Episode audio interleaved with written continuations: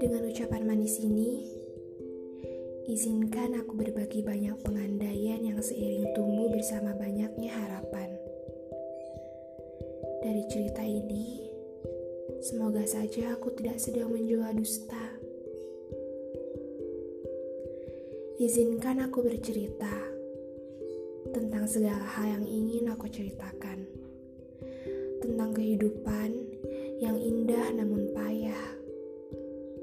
biar menjadi sebuah cerita yang terus tumbuh meskipun pemiliknya tidak menginginkannya tumbuh. Biar menjadi cerita yang nantinya bisa sampai pada tujuannya. Sekali lagi, semoga saja aku tidak sedang menjual dusta.